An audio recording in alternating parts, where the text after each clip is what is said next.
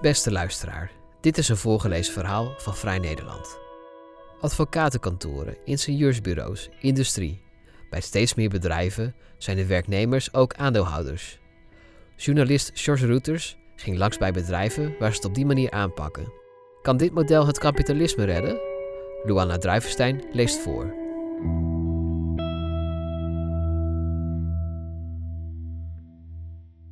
Aan een kanaal aan de rand van Apeldoorn staat een 19e-eeuwse voormalige papierfabriek, de Halve Maan. De fabriekshal staat vol ketels met kleurpigmentpasta's. Honderden liters dikke, felblauwe, knalrode, groene en gele vloeistoffen. De frisse buitenlucht die via de grote deuren binnenstroomt, vermengt zich met de chemische geur in de ruimte. Toen de oprichters van Holland Colors in 1979 met extra hypotheken op hun woningen hun intrek namen in het pand, stond het al een tijd leeg, met ingegooide ruiten en al. Maar vanaf toen werd er weer geproduceerd in de halve maan. Geen papier meer, maar kleurpigment voor kunststoffen zoals petflesjes. Vanaf dag 1 waren alle werknemers mede-eigenaar van het bedrijf. En dat zijn ze nog steeds. Voor ze Holland Colors begonnen, werkten de oprichters voor een Duitse chemiegigant. Het moederbedrijf wilde in Apeldoorn gaan reorganiseren. Er zouden ontslagen vallen. Er was zelfs sprake van sluiting. De oprichters besloten: dit nooit meer. Ze hadden voldoende know-how om voor zichzelf te beginnen en wilden altijd de baas blijven binnen het bedrijf waar ze werkten. Het gevoel van machteloosheid en onrecht door de ervaring met de voormalige werkgever bracht hen naartoe om een, vooral in die tijd, radicaal idee toe te passen. In de fundamenten van het bedrijf werd verankerd dat iedere werknemer mede-eigenaar is van de onderneming, zodat je met elkaar de besluiten kunt nemen en ze niet van buitenaf opgelegd krijgt, legt Patrick Bos uit. Hij is de vertegenwoordiger van de huidige werknemer-eigenaren. Holland Colors heeft nu ruim 40 jaar ervaring met bedrijfsbreed werknemers-aandeelhouderschap. Bedrijfsbreed wil zeggen, iedere werknemer in het bedrijf heeft aandelen, niet alleen het topmanagement.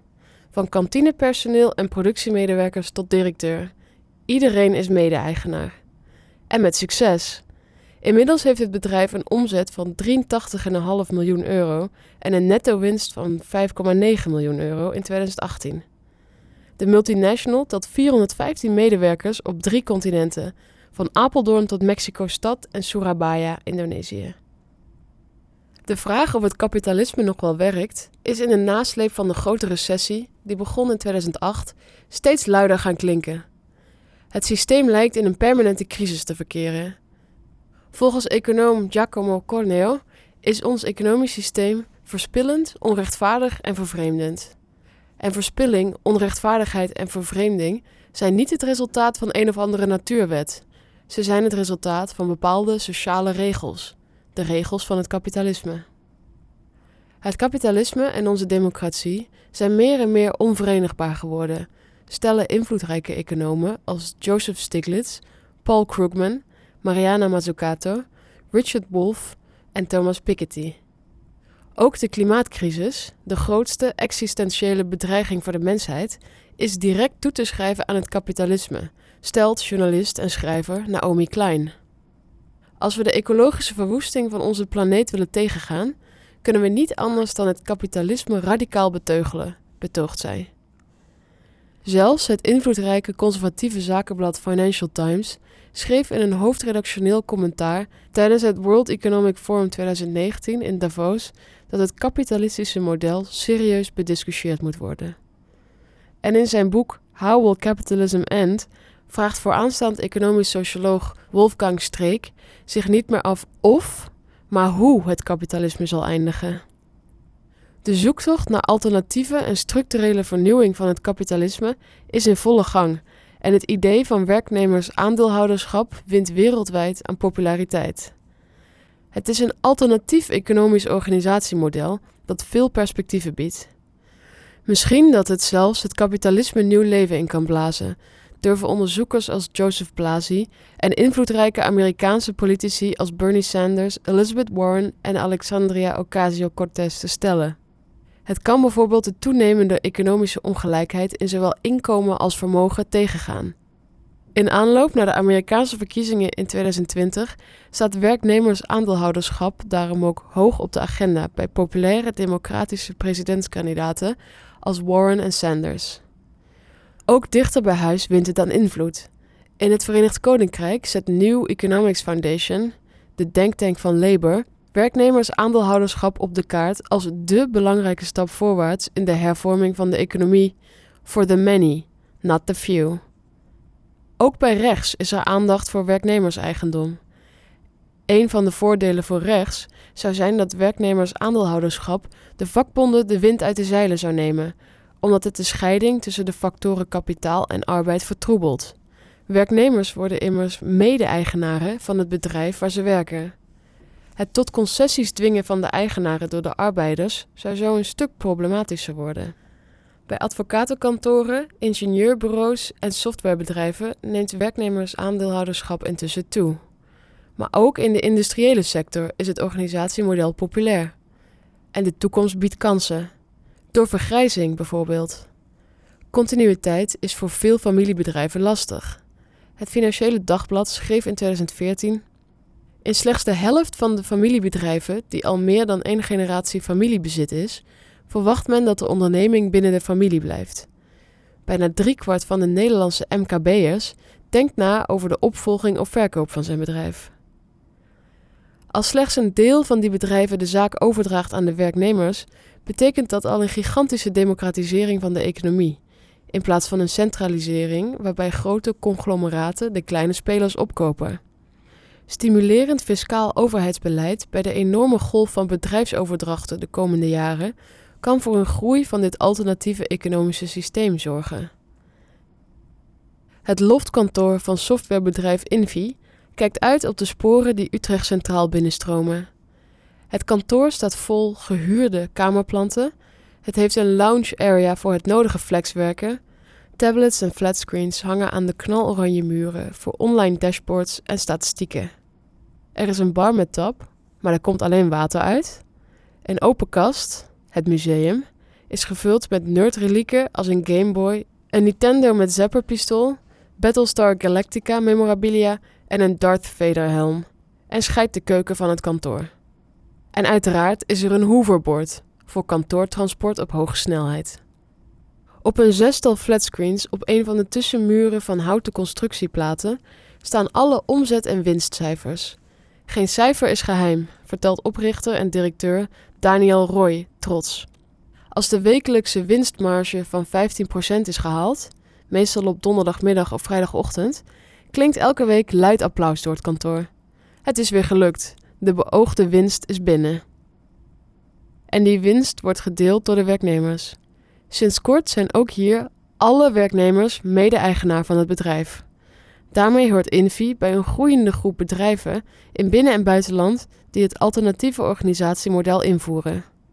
Hier werkt het universele stemrecht op basis van één persoon, één stem, in plaats van het gangbare één aandeel, één stem, waarbij een handvol grootaandeelhouders vaak het merendeel van de beslissingen neemt. De meeste strategische beslissingen kunnen bij Invi dus niet meer genomen worden zonder instemming van de meerderheid van de werknemers. Democratisering van de economie in de praktijk. Daniel Roy ligt toe. De vraag die ik me altijd heb gesteld is hoe we ervoor kunnen zorgen dat je hier niet alleen werkt, maar dat je echt een stem hebt in wat hier gebeurt. Dat hebben we door de jaren heen op allerlei manieren proberen in te voeren. Werknemersaandeelhouderschap was de logische vervolgstap in dit proces, waarin het bedrijf steeds meer iets gezamenlijks wordt. Erik Poutsma en Geert Braam, verbonden aan de Radboud Universiteit, doen onderzoek naar werknemersaandeelhouderschap. Ze zien dat werknemers meer betrokken raken bij het bedrijf door de verhoogde inspraak en de prestatiebeloning in de vorm van aandelen. Maar het belangrijkste effect is psychologisch. Werknemers voelen zich mede-eigenaar van het bedrijf en dat is een krachtig instrument. Zo worden werknemers ondernemender en nemen ze meer verantwoordelijkheid, de productiviteit neemt toe en er is meer inspanning om het bedrijf te beschermen tegen externe bedreigingen, zoals vijandige overnames door hedgefunds. Werknemersaandeelhouderschap heeft voor Poutsma ook een belangrijke ethische dimensie. Hij legt uit: Als je de ontwikkeling ziet van de lonen en je zet die af tegen de aandeelhouderswaarde in de laatste 100 jaar, dan zie je relatief nauwelijks groei in arbeidsloon, terwijl kapitaal flink heeft verdiend. Werknemers daarvan een portie geven, vind ik ethisch noodzakelijk. De financiering van een onderneming is ook een ethische aangelegenheid, omdat het draait om verantwoordelijkheid. Poutsma zegt: Hedge funds en andere spelers in het wereldkapitalisme interesseert het helemaal niks wat de onderliggende beleggingen zijn. Als ze kunnen verkopen met flinke winst, dan doen ze dat. Dat er werkgelegenheid verloren gaat, interesseert ze weinig. Werknemers-aandeelhouderschap kan speculatie van het systeem tegengaan, omdat het een extra belanghebbende binnenbrengt: de werknemers. Die hebben andere belangen en prioriteiten dan de maximalisering van korte termijnwinst. Ook duurzaamheid speelt een sterke rol. Uit een nog niet gepubliceerde studie van Poutsma en Braam blijkt dat bedrijven met werknemers-aandeelhouderschap sneller verduurzamen. Dergelijke bedrijven scoren beter op duurzaamheidsprestaties, zowel wat betreft milieu als sociaal, schrijven ze. Dat heeft een uitstralingseffect waarmee de hele economie socialer wordt, zegt Paul de Beer, hoogleraar arbeidsverhoudingen aan de Universiteit van Amsterdam aan de telefoon. De manier waarop onze economie zich ontwikkelt, wordt gestuurd door anonieme aandeelhouders van over de hele wereld. Hij legt uit. Maximalisering van het korte termijnrendement komt voor maatschappelijke vraagstukken.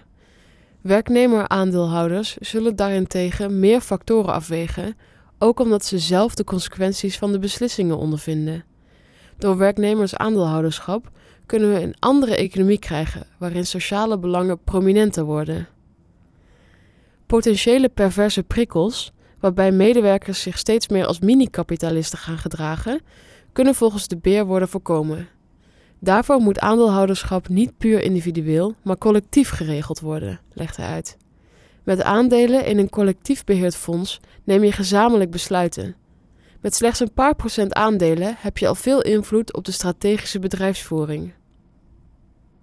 Wim van Bussel werkt al bijna 30 jaar bij Holland Collars.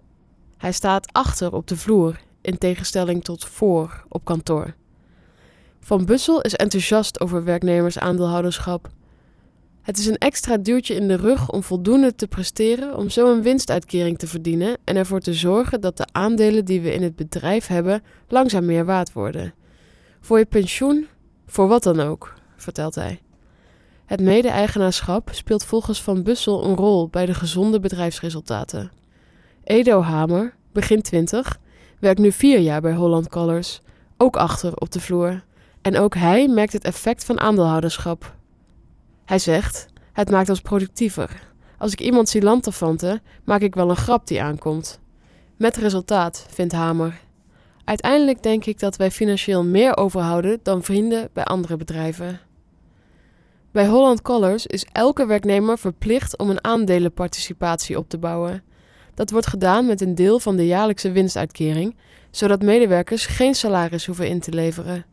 De medewerkers hebben aandelen in Holland Pigments, de grootaandeelhouder van het beursgenoteerde Holland Colors. Samen met de oprichters hebben ze via Holland Pigments een meerderheidsbelang van net iets meer dan 50% in Holland Colors. Jij als eenling komt niet zo ver.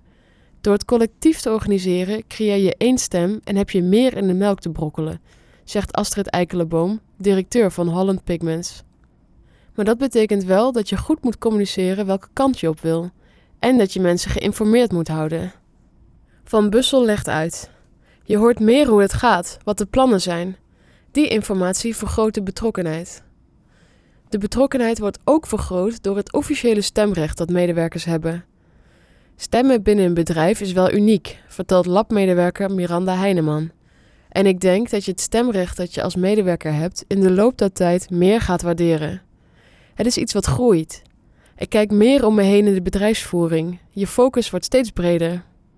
Volgens Van Bussel heerst er bij Holland Colors een open en horizontale bedrijfscultuur. Hierarchie is minder belangrijk, zegt hij. Bij andere bedrijven waar ik heb gewerkt, was de baas echt de baas. Dat is hier allemaal minder.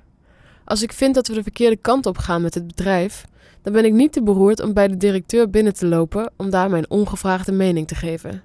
Daar wordt naar geluisterd. Het aandeelhouderschap zorgt voor meer stabiliteit en rust, vertelt Heineman. Zeker met het snelle geld in deze wereld is het fijn dat we het anders hebben geregeld. De kans dat giganten als Axo Nobel een externe bedreiging vormen, is door werknemerseigendom kleiner. Het wordt moeilijker en is minder aanlokkelijk voor snelle handelaren. Dat geeft mij als werknemer meer rust. The trouble with socialism is that it takes up too many evenings, aldus Oscar Wilde. Werknemersaandeelhouderschap is geen socialisme, maar het brengt wel een extra laag democratie met bijbehorende activiteiten in het leven van de werknemers. Sommigen hebben daar geen zin in. Werknemers-aandeelhoudersvergaderingen lijken geen populaire avondbesteding. Je kan mensen niet dwingen om naar vergaderingen te gaan. Er zijn er een aantal die het allemaal prima vinden, die doen mee met de regelingen omdat er beter van worden, vertelt Van Bussel. Maar die gaan verder niet naar de vergaderingen. Er zijn ook mensen die het niet zo belangrijk vinden. Alles wat ze aan aandelen krijgen, verkopen ze gelijk. Is de verdeling van de jaarlijkse miljoenenwinst dan geen hot topic op vergaderingen? Er is een paar jaar geleden een dividendbeleid vastgelegd. Tenminste 50% van de winst wordt uitgekeerd, mits er aan bepaalde voorwaarden wordt voldaan. Dan wordt het vanzelf geaccordeerd, vertelt Van Bussel.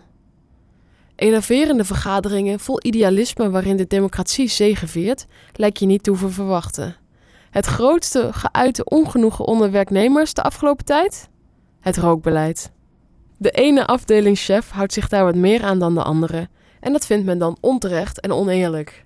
Het zijn meer dat soort dingen dan heel zwaarwegende vragen.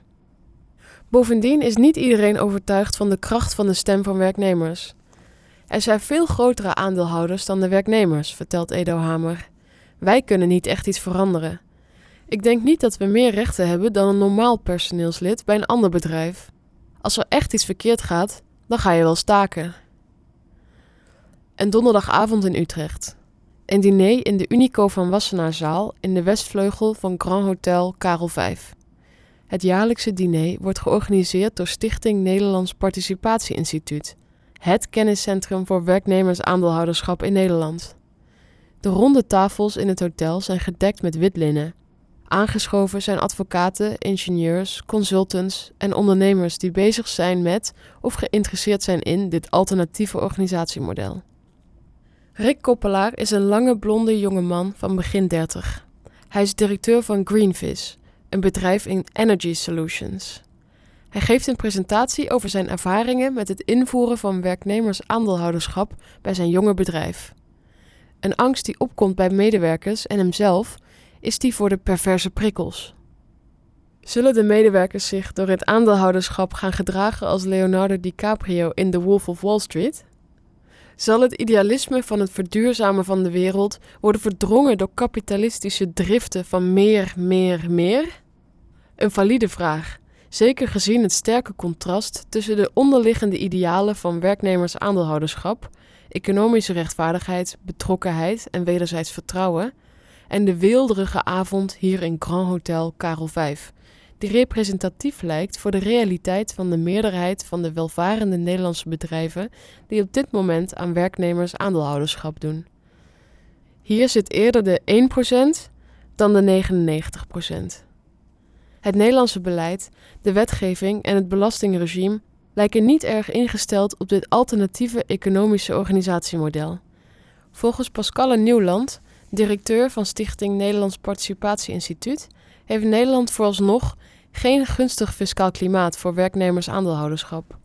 In Nederland zie je vooral participatie bij bedrijven die er heel bewust voor kiezen, zegt ze. Kan dit model de redding van het kapitalisme betekenen? Dat vind ik iets te ver gaan, stelt onderzoeker Erik Poutsma van de Radboud Universiteit aan de telefoon. Maar een ander aandeelhouderschap dan de externe anonieme aandeelhouders van het huidige systeem is wel noodzakelijk. Als je het niet anders vormgeeft, klapt het systeem, zoals we dat al meermalen hebben gezien.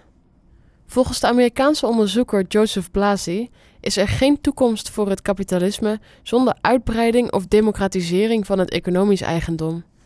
In het huidige systeem is de inkomensongelijkheid enorm toegenomen en ook de vermogensongelijkheid schadelijk groot geworden. Als er een volgend systeem wordt ontworpen in de context van een markteconomie, concludeert Blasi, dan moet een verbreding van het kapitaalbezit of kapitaalinkomen er deel van uitmaken.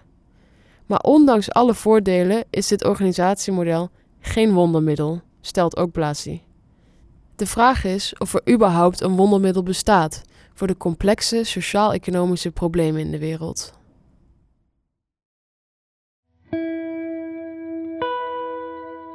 Wil je vaker een voorgelezen verhaal van Vrij Nederland beluisteren? Kijk dan op vm.nl slash voorgelezen of abonneer je in Apple of Google Podcasts, Spotify of een andere podcast app naar keuze. Bedankt voor het luisteren.